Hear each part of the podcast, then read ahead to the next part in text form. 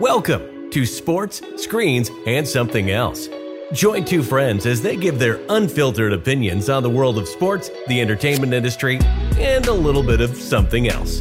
And now, your hosts, Will Dickerson and Trevor Pace.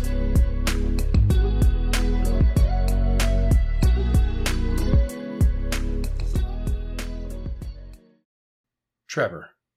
Yeah. Do you know what today is? Uh, it's a Thursday. Yes. But as a holiday for when this episode was released, it's going to be National Hot Fudge Sunday Day. Ooh, Sunday squared, if you will. Sunday day. Sunday day. Yes. But like Hot Fudge Sunday, which is the ice cream novelty that I don't know if you're a big fan of. I'm not a big fan of the hot fudge sundaes. It seems a little excessive. I mean, you went through all the effort to cool the novelty, and then you have to like heat something else up. Deep fried ice cream. If you're gonna if you're gonna ruin ice cream, ruin it deep fried. If you ask me. Yeah, that's it's well. Do you like fudge? No, I don't care for it. And I don't like hot fudge on my No. ice cream because it's gonna melt my ice cream. It's gonna melt my ice cream too, and that's why I think if you're gonna mix the hot and the cold of ice cream, deep fried ice cream is my preferred method because uh, it's more American that we can certainly agree on.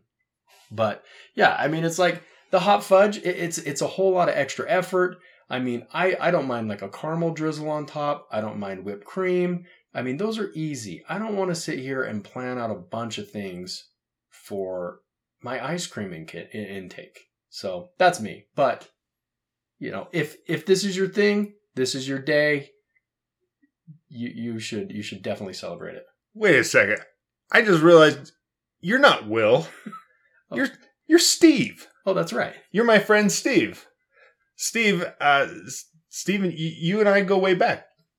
Yeah, yeah, we do go way back. Um, I mean, we were wee lads at the time. Childhood Um, friends. childhood friends. You lived behind my house growing up. It's true. Yeah, you had the higher ground, and so you know, I mean, if we'd ever fought, we knew who. I would win. be. I I was gonna be the Obi Wan, and you Yeah. were you were the Darth Vader I was or definitely.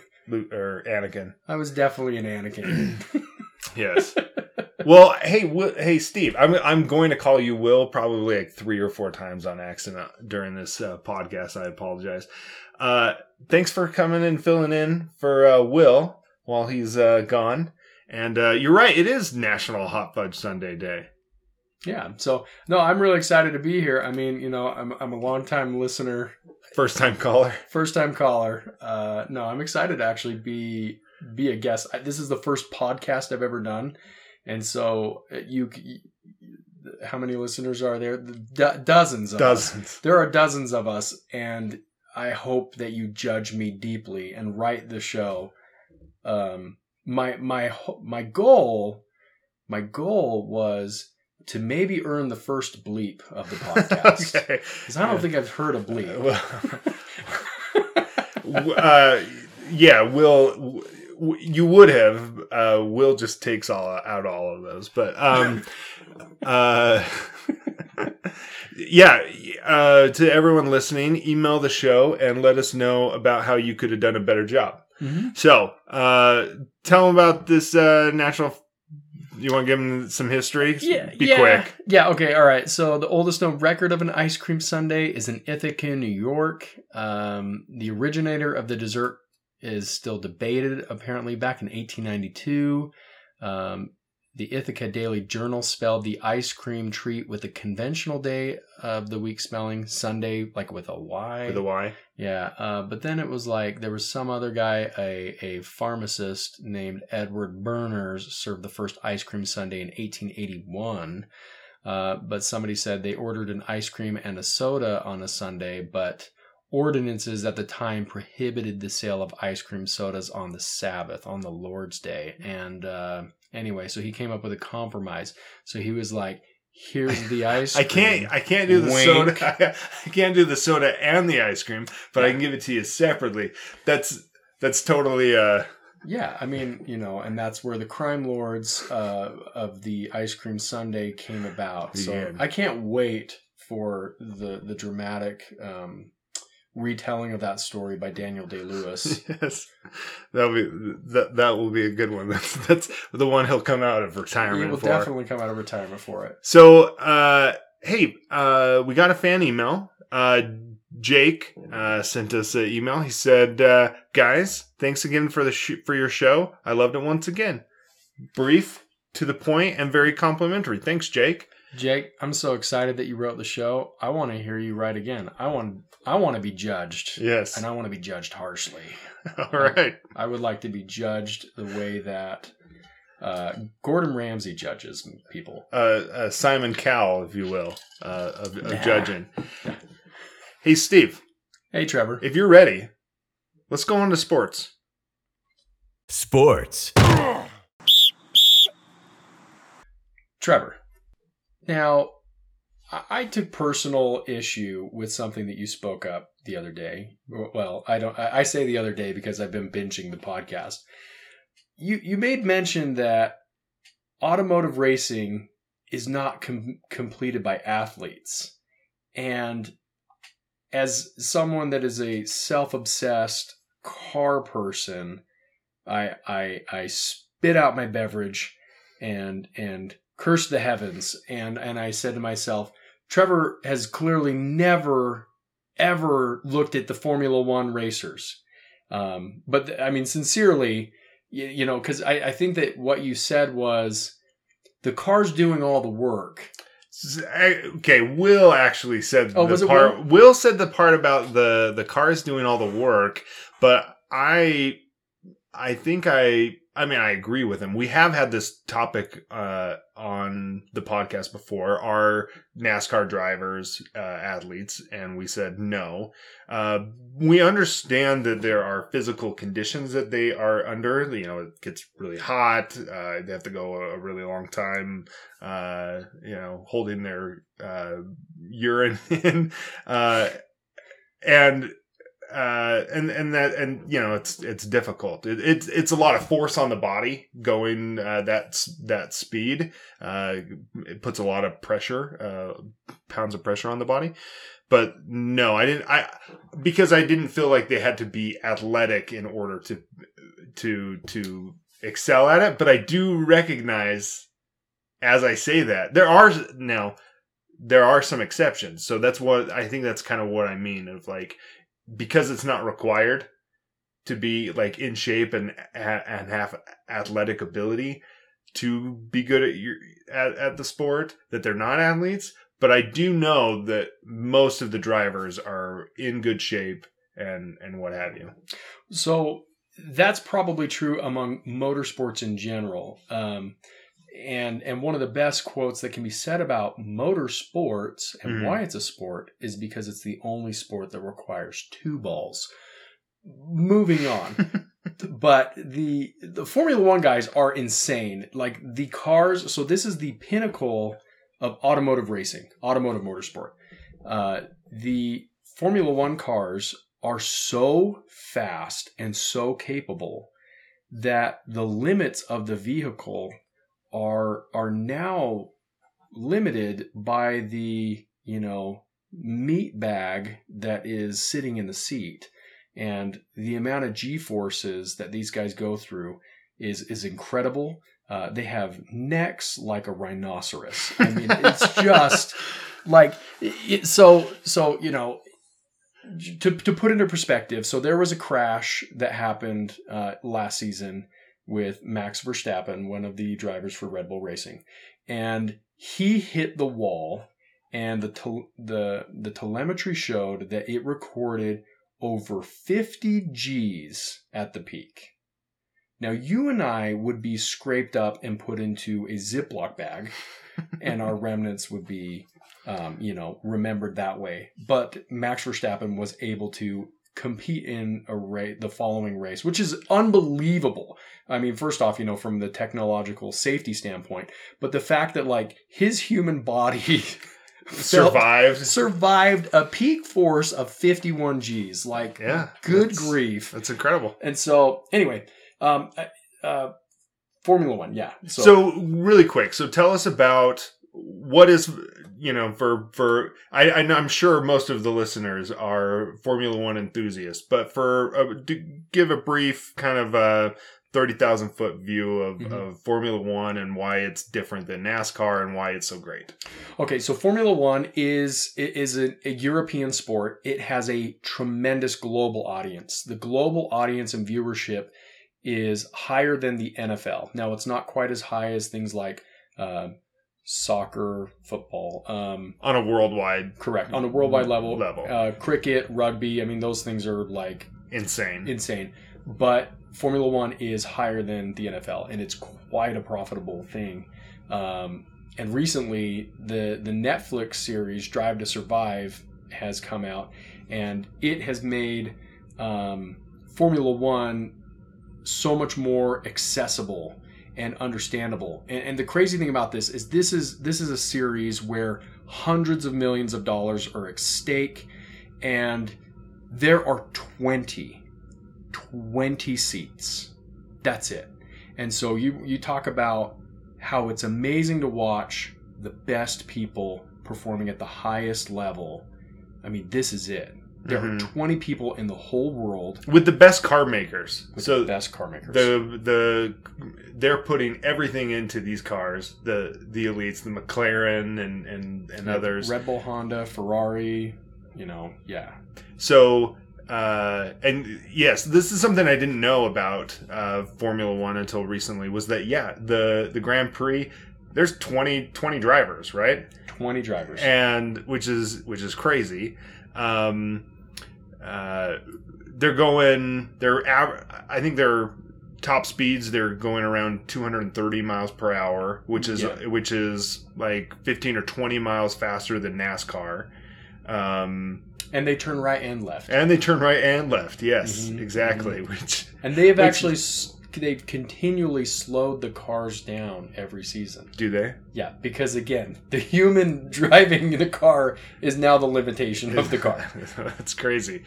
Um, so you you the Netflix series. So how has it benefited Formula One? Because it's made it more understandable to Mhm. to because because it is a European sport, as you said. Mhm. So people in America, we haven't paid attention to it. If we do like racing, and that's a that's uh, if a big if as it is, it's going to be NASCAR typically in in the Americas uh, or in the U.S. rather. But uh, Formula One, you feel like that's a superior product, not just because it's faster and better cars, but you actually even like you feel like the sport itself is is better. Yes, Is it because it's the exclusiveness? The there, there's there's a lot, and, and what I love about Drive to Survive is it has democratized the sport. Um, now, I will say this: it, it is a dramatization of the season, but but you're able to to watch the entire season, and you know before for, the problem with Formula One before was a bit of the marketing. Like you just saw the same guy winning over and over and over and over again. But a lot of times the most fascinating thing was happening between seventh and eighth, or it was happening between this manufacturer and this manufacturer. Mhm. And and so what Netflix did is it frankly dumbed it down enough to an understanding uh, of uh, for for people that are completely unaware of it. And the other thing it did was it really introduced amazing characters. You know, we have we have athletes that we look up to. Um, you know, that are that are the elites of of a given sport. You know, Mhm. LeBron James and and it, it put a personality to these names Yes. that you might see the names, but we don't know who they are. So Yeah. it kind of uh, gave a backstory to to, to Mhm. the drivers themselves. Yeah, So it's a, it's a it's based in fact. Then it's like a docu series or Mhm. something like that. Okay. Yeah, and and it's like you know, again, you, you get to love these characters as individuals because they, there's there's individual performances, there's team performances, and then there's like you know the, the, their programs that they run are fascinating to watch, and you just you you kind of like it's, there's some people that are so personable, like um, you know. Uh, like so f- my own personal favorite driver is is Pierre Gasly and he currently runs for AlphaTauri and which is Red Bull's second team. Um, and I don't know, I like it. He's certainly not the best, but he's just got this style and he's cool. I, I mean, and on any given day, he can perform really well. So I didn't re- realize this, but Formula One has races in the United States. So this year they have two. They have Yes. one in Miami, and then they have one in Houston, I believe. Austin, Or excuse me, Austin. Austin, thank and you. COTA, Circuit of the Americas. So Okay. that's the interesting thing is in in years past we've only been able to ever get like generally speaking one race in the USA it was always poorly attended by fans and then because of Drive to Survive um, we have had we've had uh, an additional race added Miami which just took place and the races are now selling out within minutes. And this um, oh what was the what was the thing? I think it's like each grand prix is expected to bring in about hundred million dollars in revenue which is insane. And next year there will be three races in the united states the the the austin race the miami race and then they added las vegas. They will be racing it at night and it will be a street course they will be driving down the strip at 200 plus miles an hour I mean, that's at a- night. that is awesome. at night. I That mean, is- that is incredible. That is incredible. That would So- be awesome. Would you go? yes, absolutely. Like, if, if I can make it, I am going to attempt to go. Very cool. Very cool. Well, uh, we have a, a, a probably another topic. We're gonna have to have you back on. Hmm. We'll have to we'll have to talk about more Formula One and, and, and look at it from a different angle. Um, uh, I'll have to check out the Netflix series. So it's Drive to Survive, hmm and and it's good. You said. It's it's incredible. It's so binge worthy. There's one other show to watch. It's on Amazon Prime if you have Amazon Prime, and it was called Grand Prix Grand Prix Driver Grand Prix Racer. Either way, it, it was a it's a few years old, but it just went deep into the McLaren um, race program, and and it was beautifully shot. Like the cinematography, beautiful. Hmm. That's yeah. Well, I made the mistake of searching out uh, Formula One uh, F1 uh, uh, video on YouTube, and now I have uh, tons of Formula. It's it, you know it's suggesting tons of uh, Formula One racing videos. So uh, it, and there it is pretty fascinating. So I'll have I'll. I'll I'll tell you what. I'll have to look at it and, and see if uh, my mind has changed on uh, if uh, the drivers are athletes. But I appreciate you uh, educating our audience a little bit on uh, Formula One. Awesome. Well, uh, if you don't mind, let's uh, let's go on to my topic. So uh, I saw this uh, article recently, Steve. It was talking about uh, high school sports, and and it posed a question. It says, "Are high school sports distracting us from our school's main goals of education? Is the only reason for high school uh, sponsored sports money?" So uh, most high schools they might have like a uh, um, they'll have a football program they'll have a basketball program men's and typically women's and baseball right um, everything else is like clubs you know? Yeah, because they don't make any money and so they're not going to sponsor the the costs of those so those costs are put on the individual uh, to to fundraise that you know they do fundraisers for them and things like that. But uh, the school itself typically sometimes wrestling uh, depending on the location and things like that the high school might sponsor but um, the the big you know the big three or, or whatever Yeah. um, so I wanted to get your thoughts. Do you feel like um, high school sports adds something to the high school experience? Does it add something to the community, or is it all just for the money? Uh, should high schools have high school sponsored sports? Should they all just be clubs? Should any of you know? Of course, as we uh, you know, a big topic of, of debate is where are the school's funds going? You know, it, what is more important? Is it the arts or uh, is at you know the the sporting programs and things like that? Uh, any any uh, thoughts? Yeah, I mean, this is a really interesting topic. You know, so so your your original question was if high school sports distracts us from our school's main goals of education, and I I think that the topic of the core principles that are being taught at in our school system really need an overhaul. Uh, I, I mean, it's like we, we communicate by meme at this point, so we're like back to the Stone Age and communicating through GIFs pet- and- petroglyphs yeah. at this point. Yeah, right? emojis and right yeah but but it was like you know um it was, it was a meme of, of someone being like asking the question like hey can you show me how how help me understand how finances work and help me understand how to get a job and help me understand how these things work. And then it was like uh, the guy from pawn stars which was like you know sorry kid the best i can do is the pythagorean theorem.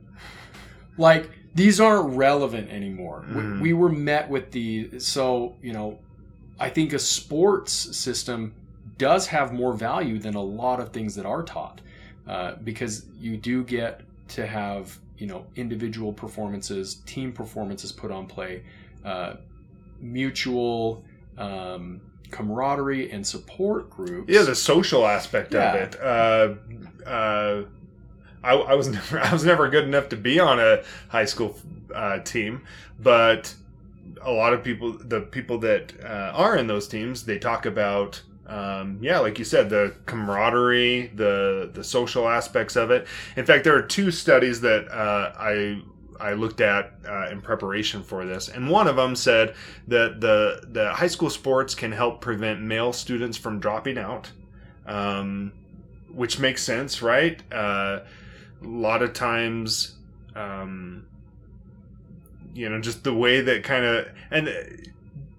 Definitely, this is somewhat stereotypical, but it, there does seem to be uh, some truth to this in that um, perhaps people that are more athletically gifted and blessed, if you will, uh, may not be the most academically uh, talented, right? And so that uh, sporting program is their anchor in their education, right? It's like uh, we see this all the time with college sports where somebody gets uh, they'll get a scholarship they'll get recruited to a high school or to a college but then uh, the college has to uh, put them through some kind of program because their grades aren't good enough right they're like in remedial Yes, classes yes. just to get them through but Exactly. they're like, but they're like boy you can't teach tall Yes, well, you, you you see this all the time where like you, you know BYU like uh, they'll be uh, approaching the season and we're like, hey, can so and so will so and so be able to play this year? Well, I don't know. He's got to get his grades up. You know, you, you see it all the time, uh, but it makes sense that for a lot of male students, uh, student athletes, that high school sports help them from dropping out of high school. Um, another study showed that uh, females who engage in interscholastic high school sport uh, have higher odds of completing college than do their counterparts. I thought that was kind of interesting. Um, and I also think there's a communal benefit for uh, high school sports, which is interesting because we don't really see it much here in Utah, um, but you do see it in like places like Texas and Florida, where high school football is just as big as college football there, and the community is coming together, and it's a big uh, rallying point. Right. I mean, that's like that. That entire concept is so foreign to me, and I'm just trying to figure out. I don't know what like what's the what's the draw. I get that we're a football obsessed nation, um, and I mean it's like you know like, what, they made that entire popular show like Friday Night Lights. Yeah, right? Friday Night Lights. I mean that was like There's another uh, football show, high school called All American. Oh right, right, right, right. Yep, yeah. And it's just like I, I, I don't know. Like so, uh, full disclosure, I watched exactly zero seconds of the NFL in the last three or four years. Yeah, I, I just don't care. yeah. You're not, you're you're a Formula One guy. I'm a Formula One guy, and I like the NBA, but that's that's a separate topic. But eh, you know, it's just so so. It's like, is is the problem like in Utah that there's a bunch of people like me who just think I have so many other things that I need to get done, and if my kid's not playing in the game, it's not as important to me. Now, when I was in high school, I loved going to the games, and, and that might be because I am by nature a more extroverted person and I, you know, it's like I actually went to I went to every single kind of game that our school had. You are um, you are very extrovert. yeah, except for swimming. I never went to a swimming meet, and that was because I didn't know anybody on the swim team, Oh, and then I didn't know where they were at. So sorry, sorry, swim. I did go out of the swim. I Sorry. did go to a few swim meets. Oh, sorry, swim friends. But uh, but yeah, it, it- but it was so so from the community aspect, as far as like you know, speaking the smaller community and high school community uh, and students, that was fun because it gave us a a reason to be together and to be excited for our team. Uh-huh. You know, and it's like you know, I remember watching our team win state um, for basketball. Yeah, when it's it's probably a good uh, rallying point, like you said, for the school itself, for the students. Mhm. It's uh, you know school pride, I guess, or or, or what have you. Um, I don't think it detracts from education. I can't see how. Uh, how it really detracts from. I, I understand the finance aspect. In fact, if anything, typically the football and basketball programs are what make the school money. a better Uh, yeah, better education, better teachers, and they better can use yes, and they can then use that money for, like you said, all, all of those things. Um, I I guess I I'm sure it has happened before where the the choice was down to keep the orchestra or or or keep the football program and and schools will often pick the football program. I get it and that is frustrating and that is um, you know unfortunate. Um, i don't think that's typically the the dilemma though. You know I, I i would be hard pressed to think that that happens very often. Yeah, I don't think it would. And at the same point, you know, I- I think that it just kind of shows that people do need to find a way to fuel their passion and however that is. And so it's like if you can't get funding from the school, find a way and to be able to celebrate and, and do your passion because I think that that's that's available to all people. Um, so yeah, no, I think sports. I think sports in high school are good. Yeah, I think they're good too. Well, with that, Steve, let's go on to screens. Screens. Trevor, Yeah. I have a question for you. Mhm. Do you prefer TV to cinema? TV to cinema. So, uh, going to the movies, the, the, or the, the movies in, in general. Movie, movies in general. Which one is more quality right now? Which one do I like? Yeah. Um. Well, there. I mean, we've talked a lot about it recently on the on this podcast, but the the movies recently, outside of like Top Gun and a couple of others, have not been very good. So we're definitely probably picking at a at a bad time to. Uh, but that being said, yeah, I, I think TV is generally. I mean, it's very good right now. Mhm. Um, it's been good. I don't know. So- it's it's it, it ebbs and flows because I feel like actually maybe in the cla last couple of years it actually has dropped down a bit.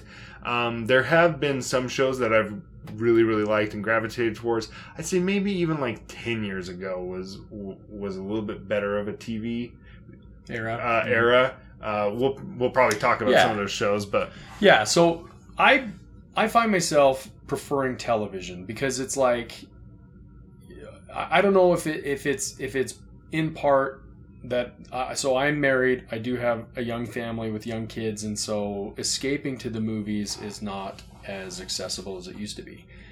But at the same time, I find myself being so much more driven to watch certain television shows and I'm, I'm not talking about like just tune out, zone out stuff like The Office. I mean, we all love The Office.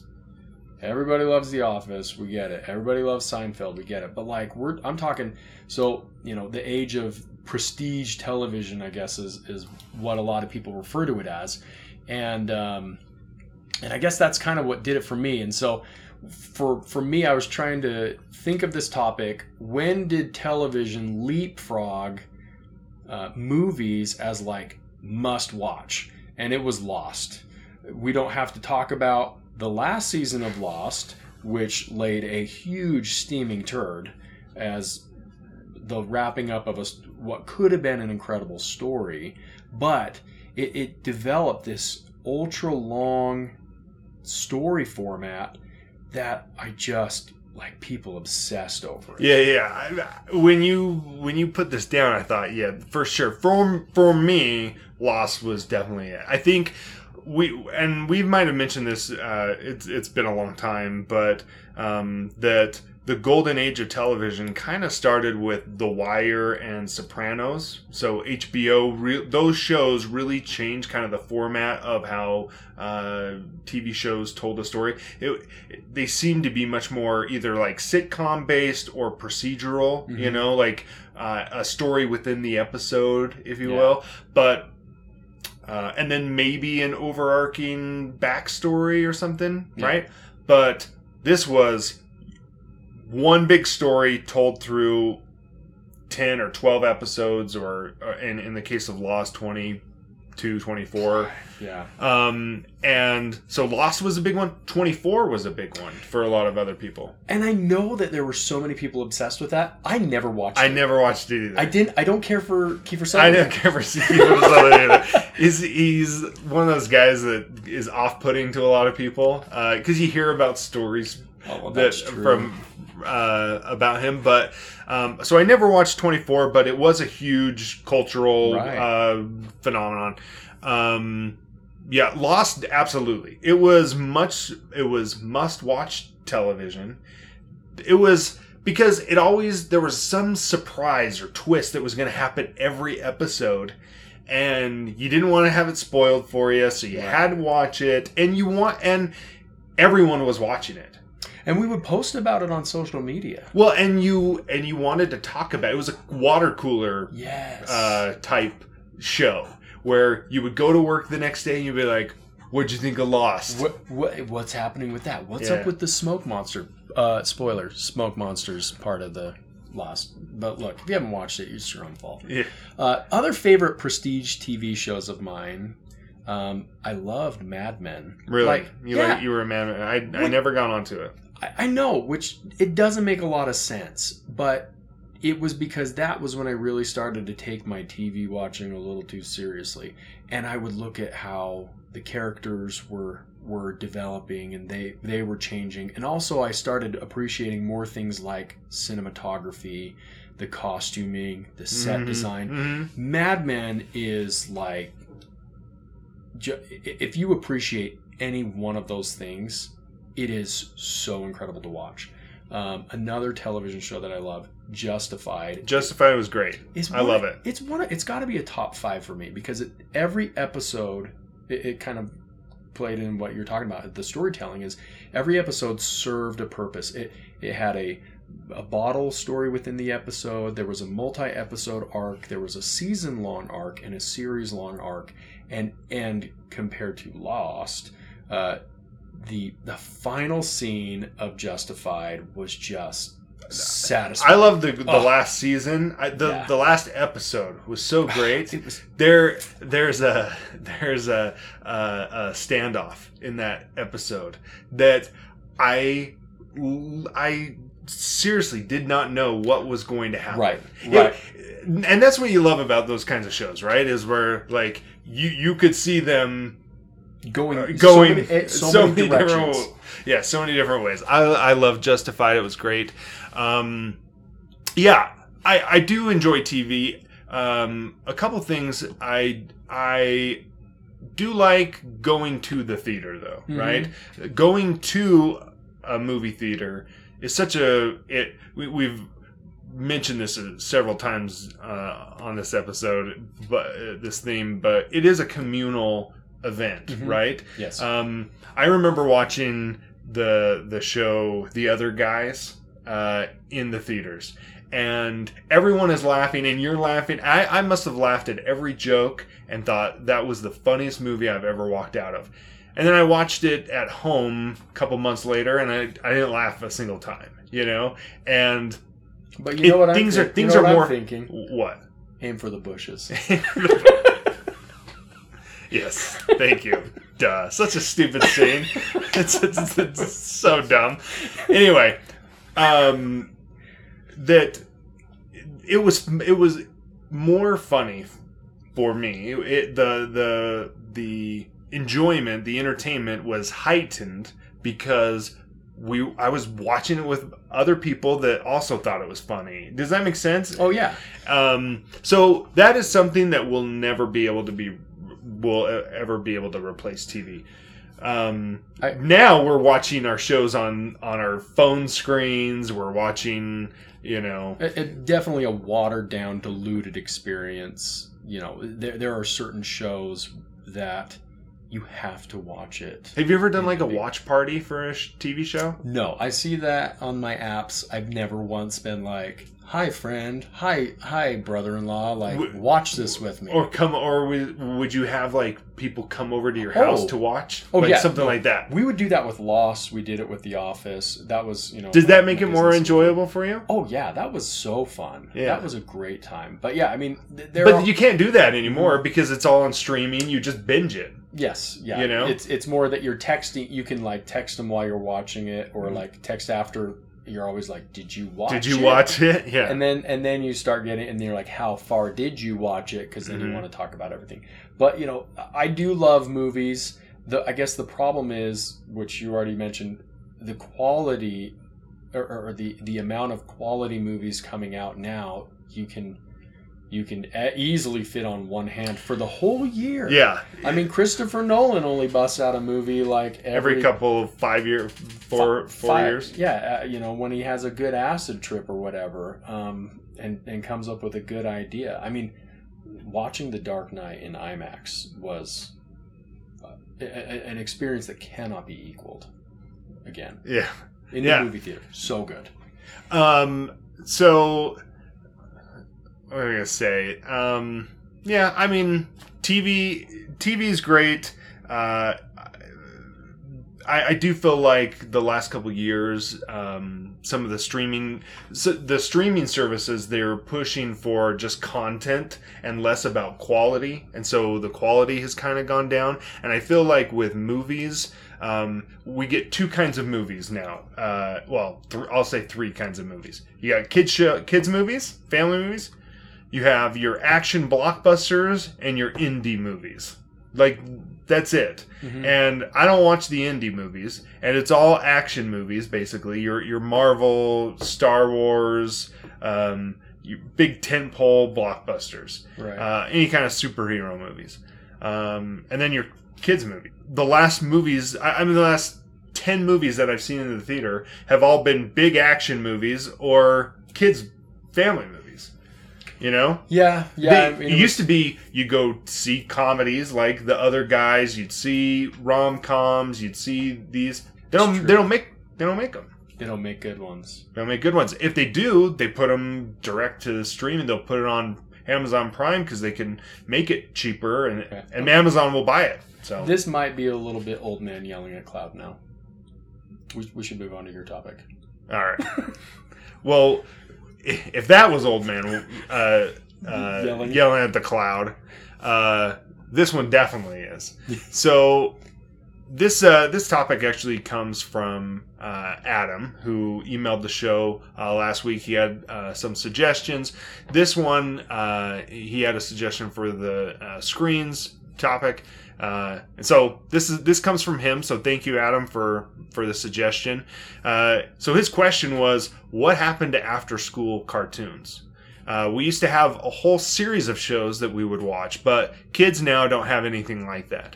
Uh, maybe one or two good kids shows, but not a whole block of cartoons that are a daily event. And that the same goes for Saturday morning cartoons, which is very true, right? Uh, you probably still remember. You, you come home from school, Oh, you turn on the TV. Yeah, like, you would you would definitely not do your homework. Definitely not do your we homework. were not nerds. And- we were going to be watching our TV, TV. because and well because you knew the shows that were coming on Mhm. and chances are one of your favorite shows was going to be right at three o'clock or three thirty or whatever it was and and the next two or three shows were also shows that you probably enjoyed. So, w- first, what were some of your favorite shows growing up? All right. So, you know, looking back, I was certainly spoiled because my parents had cable, which consisted of like 30. Yeah, we didn't have cable. Yeah, We so were we had poor. like th- we had like 30 channels. So uh, we would go to your house to watch like some of them, yeah. yeah you would you had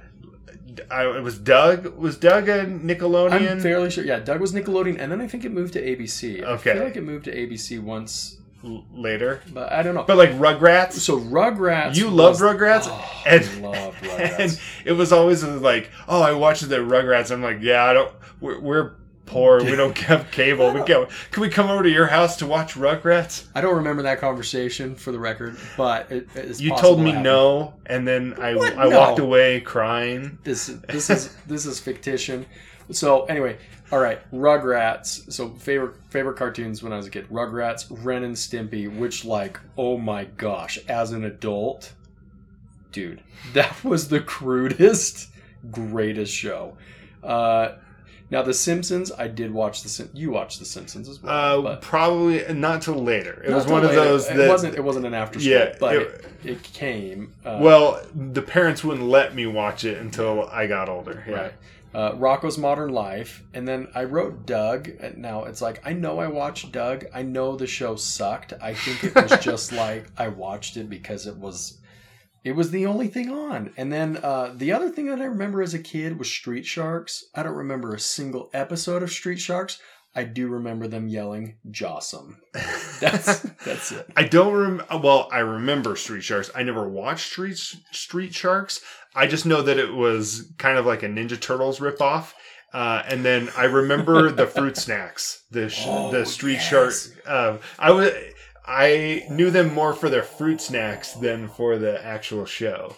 But uh, mine, uh, Teenage Mutant Ninja Turtles, Definitely. X Men, Oh, th- that should have been number one. Yeah, well, okay. I, I wasn't in any order, Okay. but uh, Batman, uh, the animated series, Definitely. um, Spider Man, hmm the uh, and uh, Animaniacs. I mean, we all know global like where countries are because of Animaniacs. An- Animaniacs. Uh, I still say sometimes to my wife, like.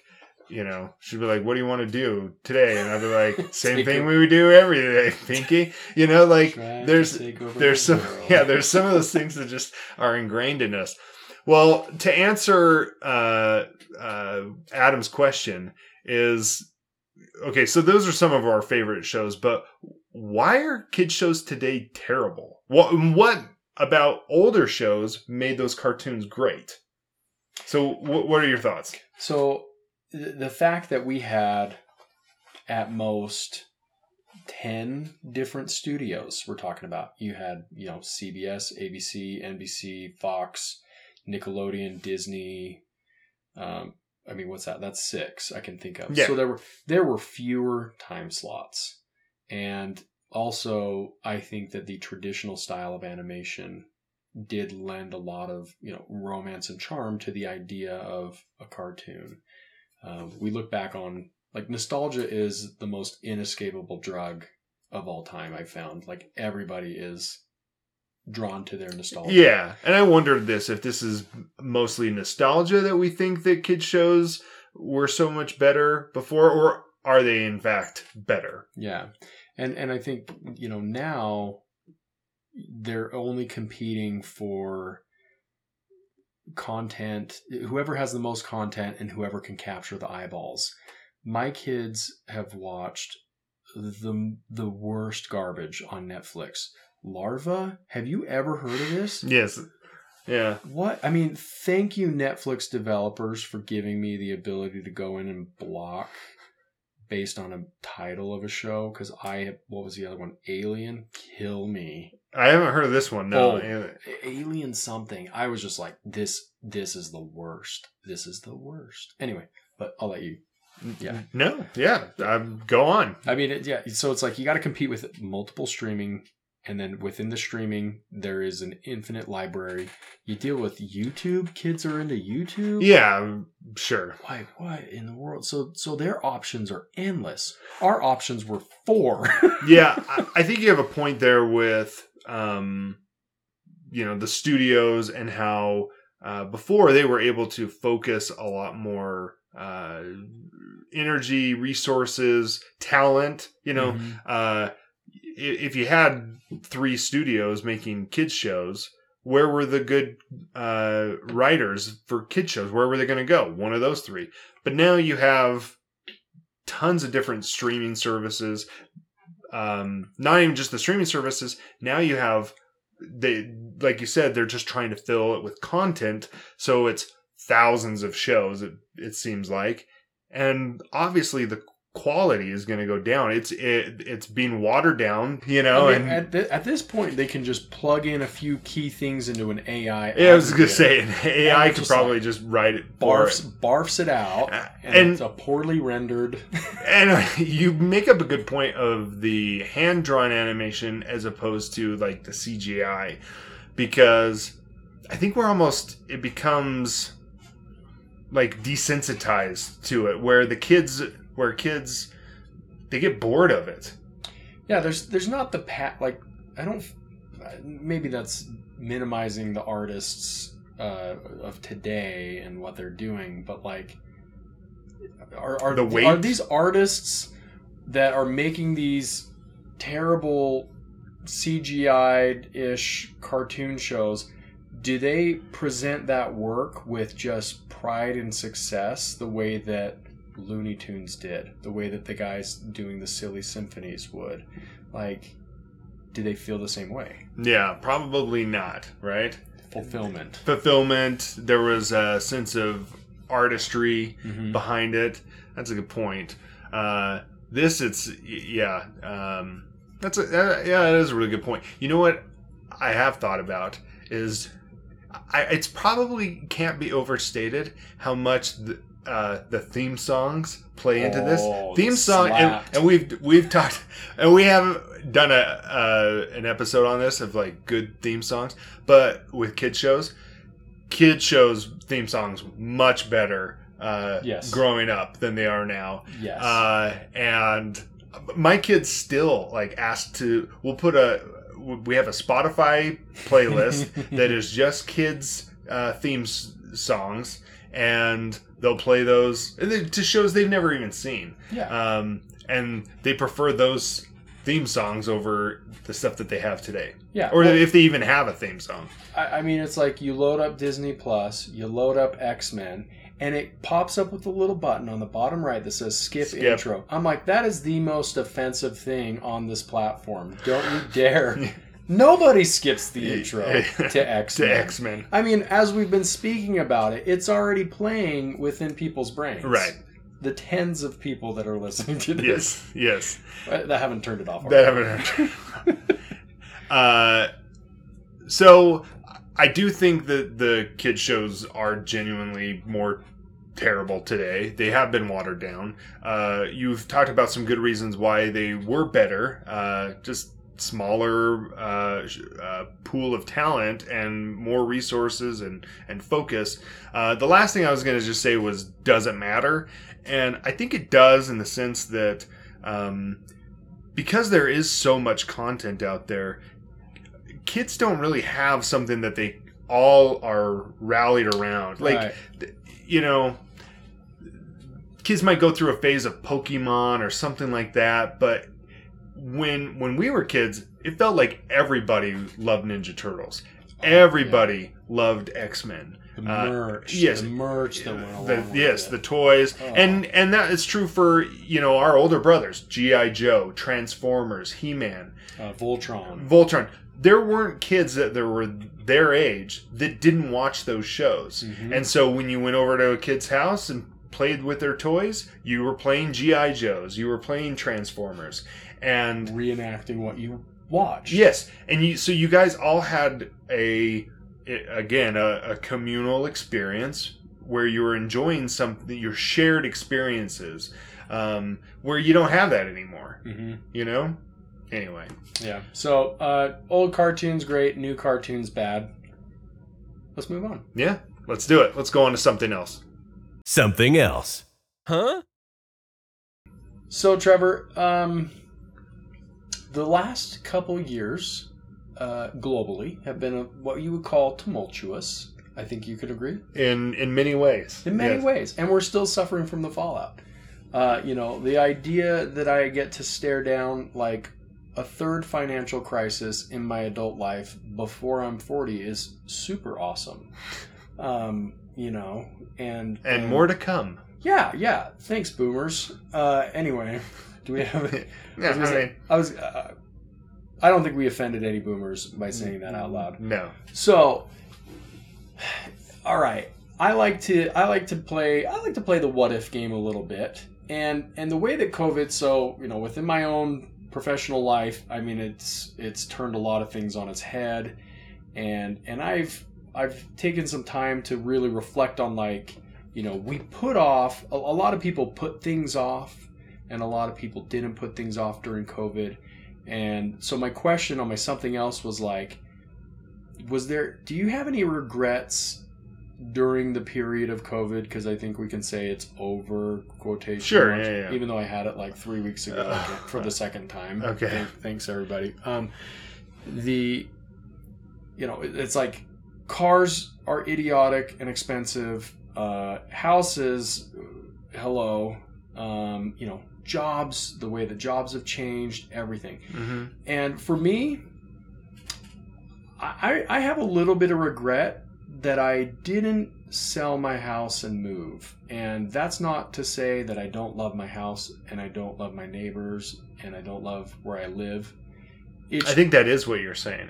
oh, yeah, that's actually what I'm saying. So apologies to nobody uh, that that lives adjacent to me. No, it's just that like I started thinking about my long term goals and where I would like to ultimately be, and it's almost like the goalposts got moved so far from where they were. Um, you know, the specific area. If I'm going to live in the Salt Lake Valley into my older life, hmm I want to be on the eastern bench, uh, the east bench. So it's Okay. like Granite, Cottonwood area, Okay. um, Holladay, any of those spots.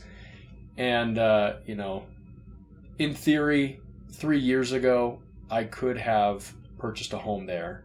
Okay. Now, uh, n- no.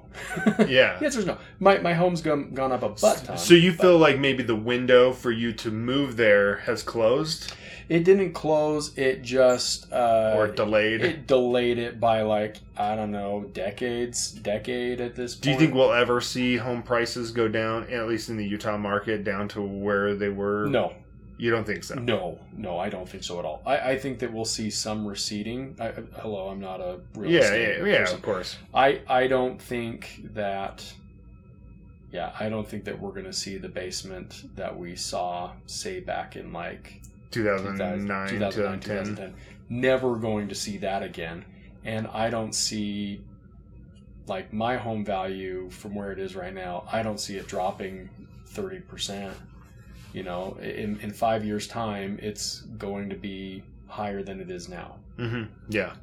And so that's my only thing because it's like it's like so many people change jobs. So many people, you know, it's like it felt like by delaying something that you maybe had a long-term plan for, almost like caught set you back. So like people that were like, oh, maybe we'll wait to buy a home. Like they're renting, Mhm. they'll wait to buy. A Yeah, home. sure. Uh, I'm sorry to everybody that doesn't have a home. This is the worst Yeah, thing yeah, that's yeah. taking place. And, Yeah, yeah, and, yeah. and there's no good explanation. And you were like, they were just waiting. Like, yeah. Anyway. So, so another uh, another kind of aspect to this, uh, to way to look at it is um, not just homes, but maybe even like uh, if you wanted a truck. yeah, you know, if you wanted- want, a if, truck if you wanted a truck two years ago, uh, and you were thinking about, oh, maybe I want a truck. Too bad. Like now, if you want to buy a truck, you're you're you're SOL. So, uh, you missed that opportunity. Mhm. Um, another kind of example might be like if you wanted to get a maybe a motorhome that uh, or a camper or something that might have been much more reasonable two years ago, and I don't know what they are now. But I, I, I think that those are probably going to crater in price. So you'll probably if, if you've held out, you you know maybe you don't have as much opportunity Because to use it now. yeah, because it was crazy there for a while where they couldn't keep them in stock. Yeah. They were It- yeah. I, I mean, back ordered for months and, and things like that. Um, so home renovation. home renovation. So we did just did a home renovation during COVID, and yeah, we definitely saw prices increase. We saw uh, lots of delays because of uh, materials were out and and and Labor. labor, everything. So yeah, I mean, it would have been nice to uh, have. Should we have done that a year p- previous when we were originally planning it? Yeah, that definitely probably uh, cost us some time and money. Um, for me, I really came to enjoy, uh, or uh, yeah, en- enjoy the idea, fall in love with the idea of homesteading Mhm. during the pandemic. Um, before, I didn't really have any interest. Uh, my wife got us uh, chickens during Yeah, that time. ask when you got your chickens. Yeah, we got chickens during COVID. Um, we've liked doing that, and then I uh, came aware of um, he's a country music singer. He does homesteading, and he does a lot of videos and and stuff like that talking about homesteading. And I've read his books and and have uh, since come in contact with a lot of other people that have started to uh, apply this lifestyle. Okay, um, getting you know moving out into uh, County- you know county, county, la- land, yes, and getting lots of acres, having a cow or two, uh, chickens, and and having a little homestead. Um, and I love this idea. I Yeah. I I love the idea of of moving to Tennessee, some you know out in the boonies kind of uh, town, and owning a little farm, if you will, Yeah. a little homestead uh, that is cheap and has a lot of space, and I, I would love it. The downside is uh, I have a lot of family here. You know, Yeah, uh, I have my family. Uh, my wife has her side of the family, and so unfortunately, that's probably not going to happen. Um, but that is something that I wish, you know, I, I would be able to do. Um, uh, I wish we could. Well, we had two trips scheduled, Mhm. already paid for during COVID.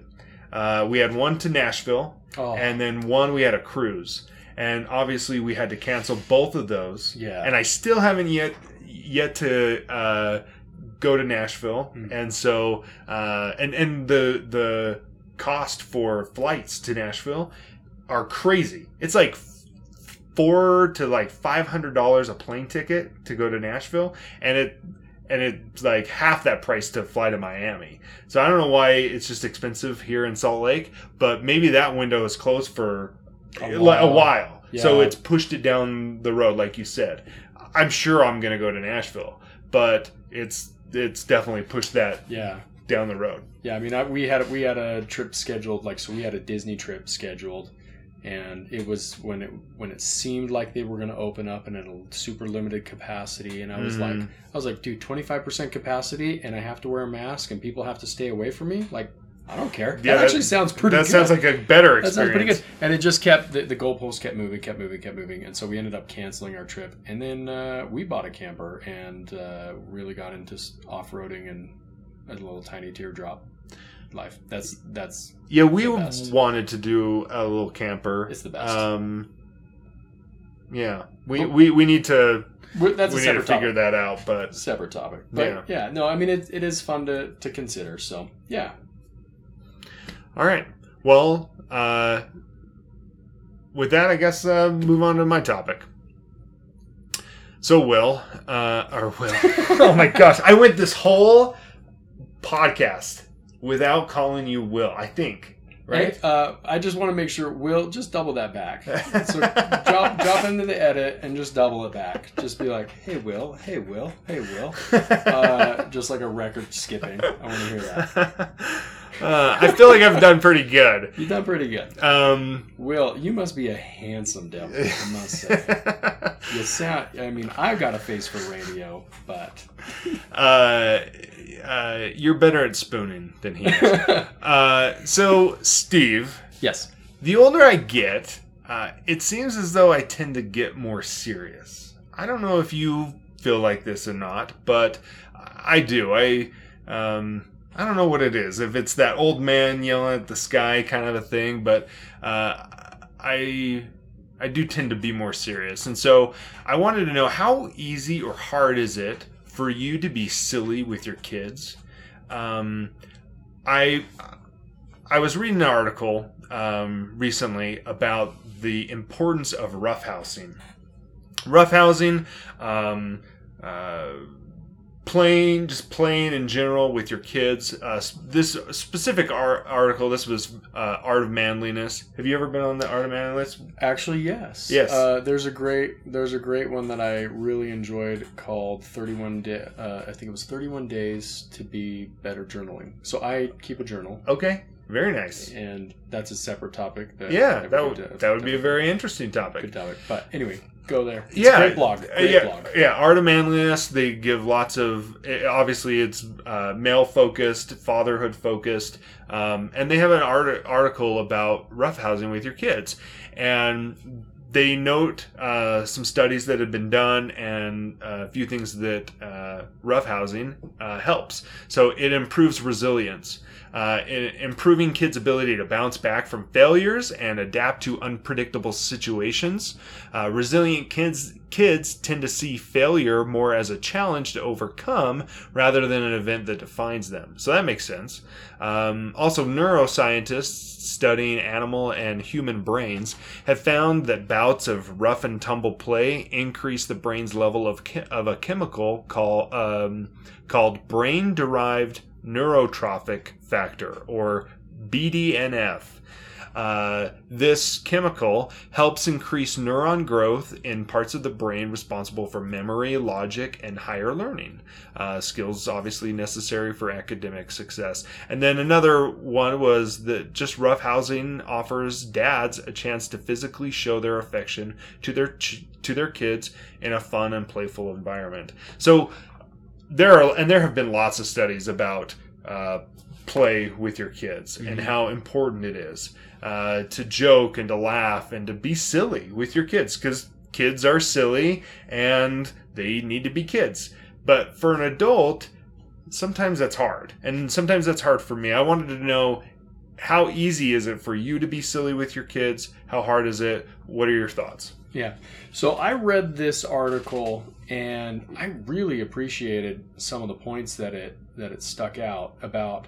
And and it's because the way it talked about how kids and I'm gonna get to your I'm gonna get to your question. yeah of course yeah. Um, uh, just just the way that it helps kids understand how to handle different situations where unpredictable situations are, are suddenly placed upon them because their dad scoops them up and then their kids are upside down and you're shaking them to get their like candy out of their pockets or whatever right right right. And and like what do you do man? You're a kid. Like you can't do anything. Like Yeah. i will i will like scoop you up and throw you on the bed and there's not a lot you can do about it. Like, right. you know and if they like take a swing and punch you in the balls then you're like oh dude like that's that's uncool and it's the same way with like so you have a puppy or, Uh-huh, uh, yep. well not a puppy yeah whatever dog. but a dog but it's like dogs go through the same thing. It's like when you get a puppy, puppies naturally will like bite on your hands Mhm, and things like yeah. that because and you need to show them what's acceptable, what's unacceptable. And it's similar with the kids. And so, you know, I liked I really really liked this article. It was it was a great one. And um, overall, it's like for myself, I felt like I would give myself a pretty good grade. Um, I do try to get my kids involved, so I am not. I don't play You- video games. I'm not a video game. Guy. Not a video but- game guy, but- which is probably good. Well, because it gives me the opportunity to get my kids to do something else. Mhm. Like, um, you know, so so for me, how do I play with my kids? Like they love it when I pick them up and tickle them, and they'll scream, and then they'll be like, again, and then it's like, oh, stop, stop, stop, Yeah. one Again- more time, again, and it's yes. like, all right, okay, Uh-huh. mixed signals here, but um, you know, we so we play with uh, new, different kinds of games. Board games, card games, uh, outdoor yard games. Do you do? Are you able to be imaginative with your kids?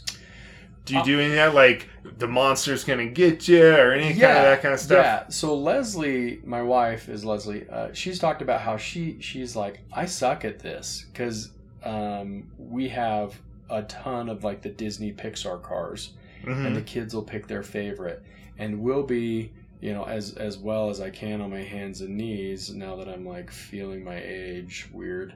Uh, but like we'll drive around and the cars are doing this and, Mhm. and you know they're calling out the different names you know we got jambalaya and we got taco from like the derby cars Okay. little fun and um and so they go on little adventures uh my boys are into lego and so like that's always fun i mean you and i played lego together Mhm. you remember like we would pack our lego sets which were very few Mhm. and we would go play lego together and Yeah.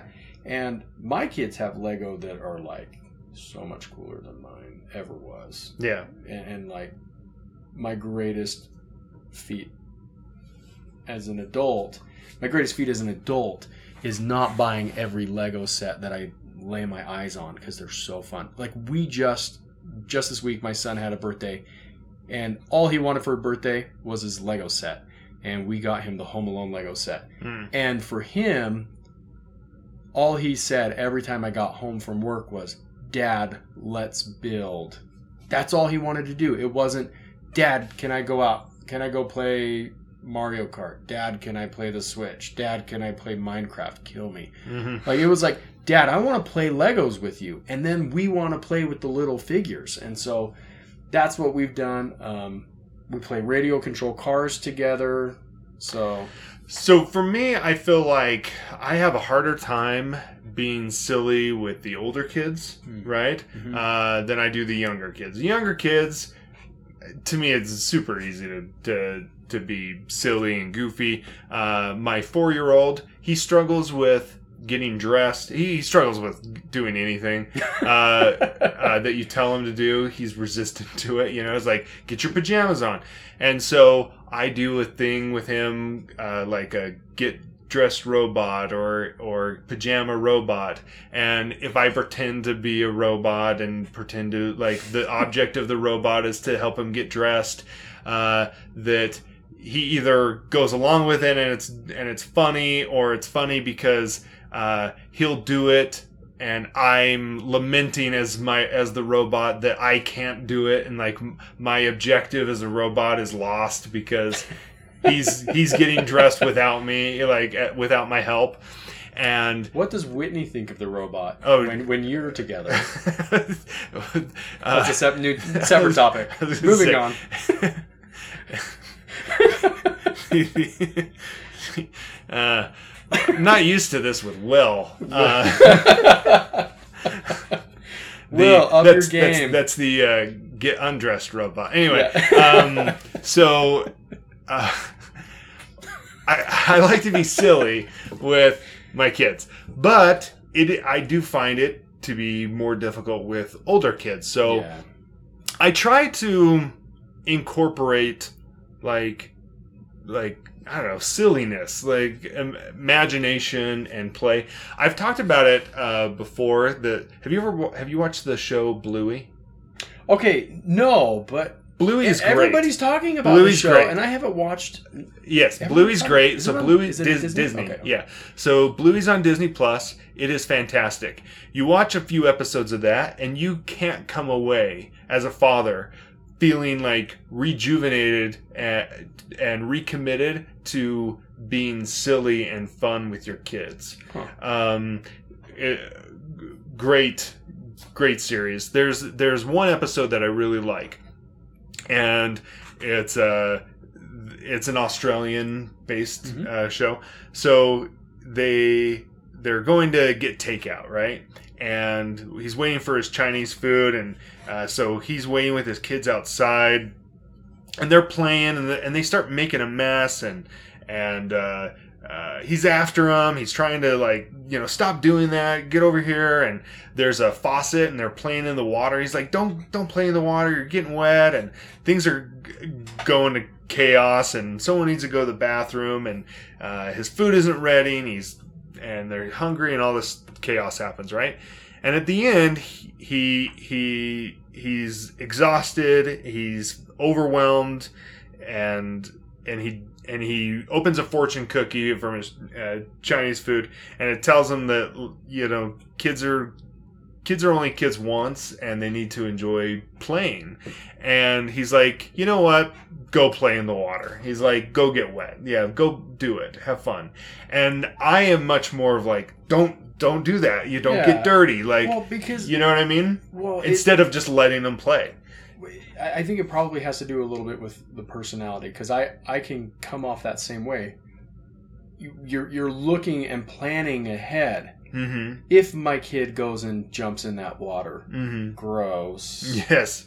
Oh, they're gonna have to take a bath. Yes. Oh, we're already like pushing thirty plus minutes past bedtime. Right. Right. Oh, and then it's like, you know, then they get really miserable when they're 45 minutes past their bedtime and then everybody's yelling. But man, it's like you just gotta just make sure they got their sunscreen on and let them at it. Uh, that- You just have to let go. Yeah, it's so yeah. hard, especially in the summertime. I struggle with like sandboxes. and Oh. things. I hate sandboxes because you know you're going to be picking out sand Stuff's for like hours. Yes, Stuff like glitter. It's like, the worst. You're never gonna get rid of it. yeah, you're. It's it's terrible. Uh, and I have to constantly. My wife is really good about this. Being like, just let go. It's fine. They're kids. Let them play. Um, so anyway, I really appreciate this article. I appreciate your thoughts on on uh, on being silly and playing with your kids. Definitely something I need to to do better at. But yeah, you should absolutely check out Bluey and Yeah, uh, and and fathers go uh, go roughhouse with your kids. I I was reading this article. is talking about You should put it in the show notes. dads. Yeah, there you. I, uh, Will, we'll- we'll Will, drop it in the show notes. We'll drop it in the show notes. Uh, to um, be silly, uh, dads should do dad jokes to their kids. Dads should uh, give their kids noogies. Dads should be the dork dad, Mhm. and that those are um, connection points that you have with your dad. Uh, that that uh, help to strengthen those relationships. So anyway, hey, this was a really good episode. I enjoyed it. Thank I you for thank you for coming over. Thank you for filling in for Will. Um, do you want to just take over all the time? Um, yeah. You can take my spot. I mean, listen, the pay. You're is- much better than I at, at this than I am. I think that you're underselling yourself. Um, We can't afford you. Is that what you're no, saying? No, no, no, no, no. I'm saying it's definitely worth it. But uh, I mean, Trevor, your voice sounds like flowing milk. I mean, it is creamy. It is smooth. How how am I supposed to compete with that? You know, I just I, the answer is I can't. So. Uh, I think that this is a good place to stop the podcast, and we can get to spooning. Let's do it. Well, uh, thanks everyone for listening. Uh, please email the show. Let us know how Steve did. Uh, if uh, if Will is ever gone again, uh, should Steve come back? Maybe, maybe not. We'll see.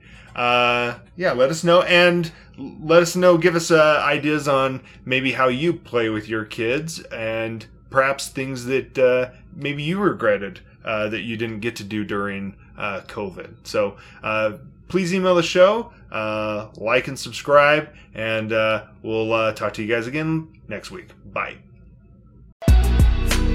Thanks for listening to another episode of Sports, Screens, and Something Else. If you enjoyed this podcast, please consider subscribing and sharing it with your friends.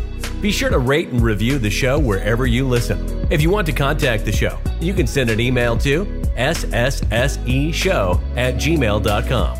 And join us next time on Sports, Screens, and Something Else.